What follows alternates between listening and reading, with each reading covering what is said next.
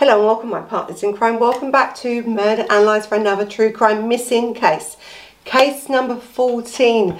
Now, this case isn't very long at all because there's not much on this case really. But this is a very, very sad case. The disappearance of Jordan Ratcliffe. Now, Jordan was this young lad, 16 year old lad, and he disappeared from Manchester on the 31st of August 2008. As I said, he was 16. You know, he's just 16 years old. Now, um, Jordan, he grew up in um, in Manchester. Um, now, he was described as, as being, you know, well known, well liked. He loved his football, as many Manchester people do. You know, Manchester United FC, and he attended the North Manchester uh, School for Boys. Now, Jordan was white, he was medium build, five foot seven tall, with brown eyes and short ginger hair. Now, this boy, you know, I think his aunt said he loves, um, he was a great graffiti artist, actually, to tell you the truth. And um, I think what she says is, um, to this day, she keeps, he'd um, put graffiti and stuff and done her name on the bin and she keeps it outside her window so she looks at it all the time. But listen, on the 31st of August 2008 around 4.45pm, um, Jordan was dropped off by his aunt Kimberley Pierce outside the hostel. It's Tib Street and that's in northern quarter of Manchester city centre. Now, the reason he was dropped off there was because his grandfather was unwell at the time so he was only going to go to this hostel for a short time because he was only 16. So it was like to give him a break and I think to give the grandfather a break and then he would have re returned home. So there was no reason for this lad to run away at all. Not at all. So anyway, this day at 4.45 p.m. his aunt, uh, Kimberley Pierce, instructed um, uh, Jordan to call her once he'd settled in. So she's dropped him right outside, you know, he's had to walk across and um, he was there. Uh, and once he'd settled in, you know, give us a call and let us know you're all right and we'll see you in a few hours. He never called. He never called. Now, I don't actually know. I don't even think he made it into the hostel at all. From the time of where she dropped him off, the short distance to the hostel he was gone. This 16 year old. You know, I wouldn't say streetwise at all. Could have been, but he didn't seem to be. Didn't seem to be. He just gone, disappeared. That was it. Never heard of since. Nothing. Really. Nothing. Well, hopefully now we've got the reward, hopefully somebody might get in contact with some information to give to the police regards to Jordan and his whereabouts, even if Jordan contacts himself. Um, and obviously it just the support that we've had from the police as well, obviously Julius especially, um, it just shows that obviously there's still people there that are on Jordan's side and obviously there for me as well to support what I'm going through. Mm. And just if you can just quickly tell us how how out of character this was for Jordan, to go, to go honest. Well, obviously, for a boy that you've you've had living with you since a nephew since 20 months old, um, for him not to be around, it's obviously it's quite strange and it's difficult. Um, the things that you think about as well that could have happened or hope, well hoping that hasn't happened.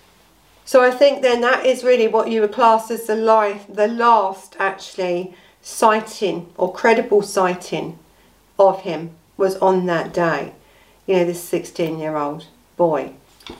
But he, you know, you know, not even to make it inside this hostel. Really, it's, it's um, it was a homeless shelter and stuff because I suppose they thought, you know, he lived with the grandfather. I don't really know much about his background. There's not a lot on this boy apart from his disappearance and that's the most important thing. I want you as always to have a look at these posters and stuff like that. See if you recognise anything. If you do, please say something. As I said, someone may have said something to you. Loyalties change, don't they, over the, years. If anything has happened to this boy, which it probably has, really, um, very early on.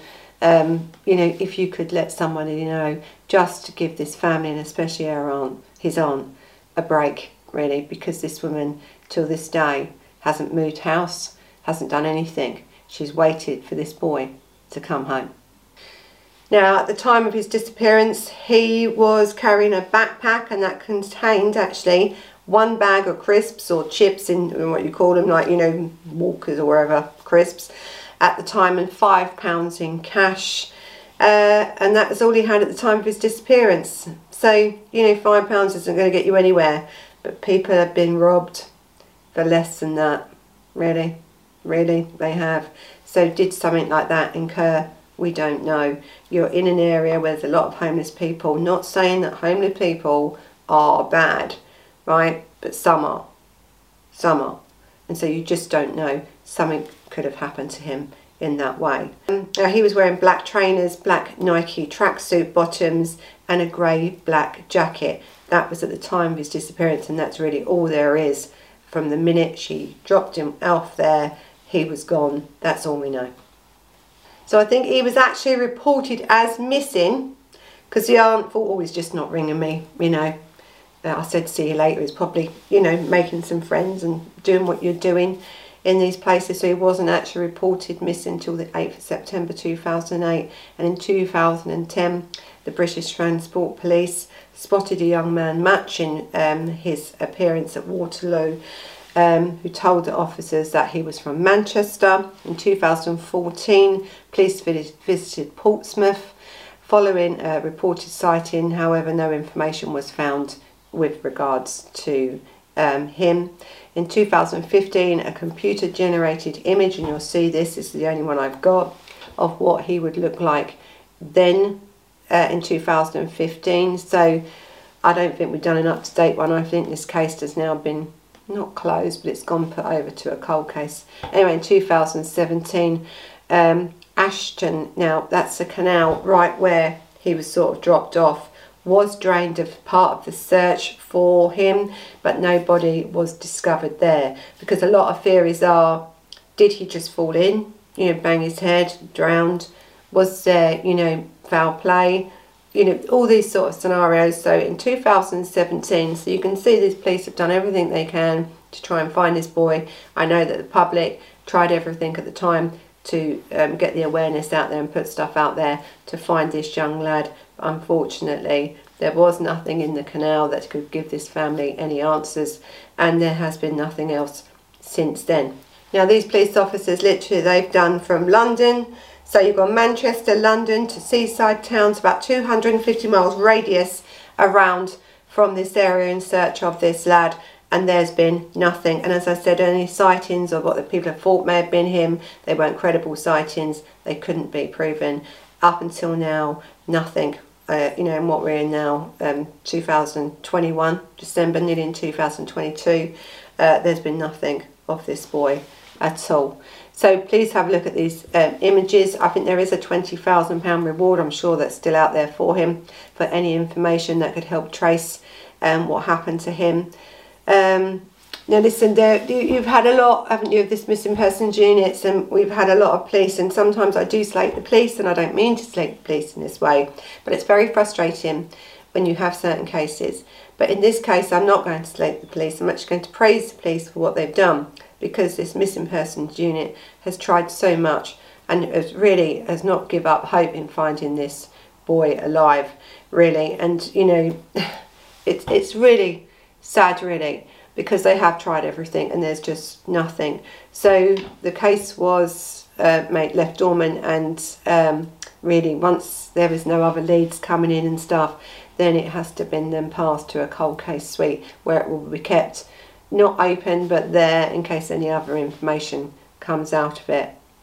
Now, Kimberley's uh, his auntie has made several emotional appeals to the public for information over the years, but finds it difficult now to speak. You know, and it's it, and that I think the last time she'd done so was when he was it was ten year anniversary of him disappearance, and um, it's it's very very sad because you know it, it, it really is. And, and you, you're thinking about that was what 2018 when now when you're carrying on and there's just still been nothing.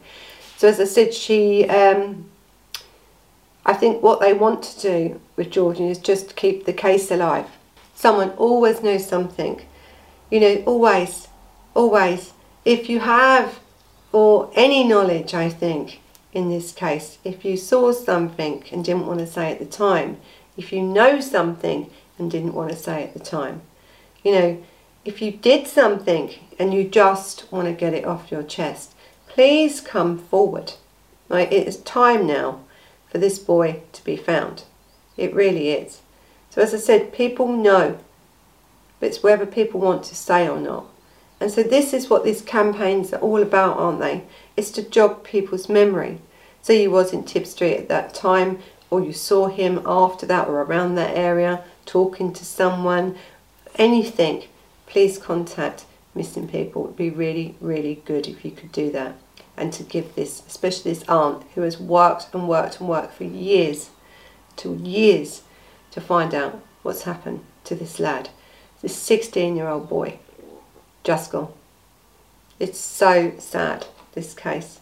So it's been a quick one, but I hopefully it will be worth it. So please, if you do nothing else, please talk about this case.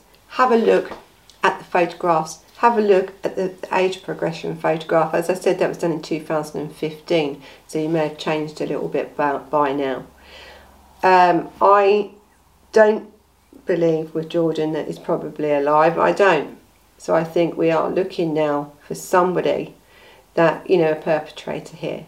So it's really important if you say something, even if it was an accident, you know, and you saw something, you know something, say it. Please say it. So, thank you for watching. Till the next time. Bye bye.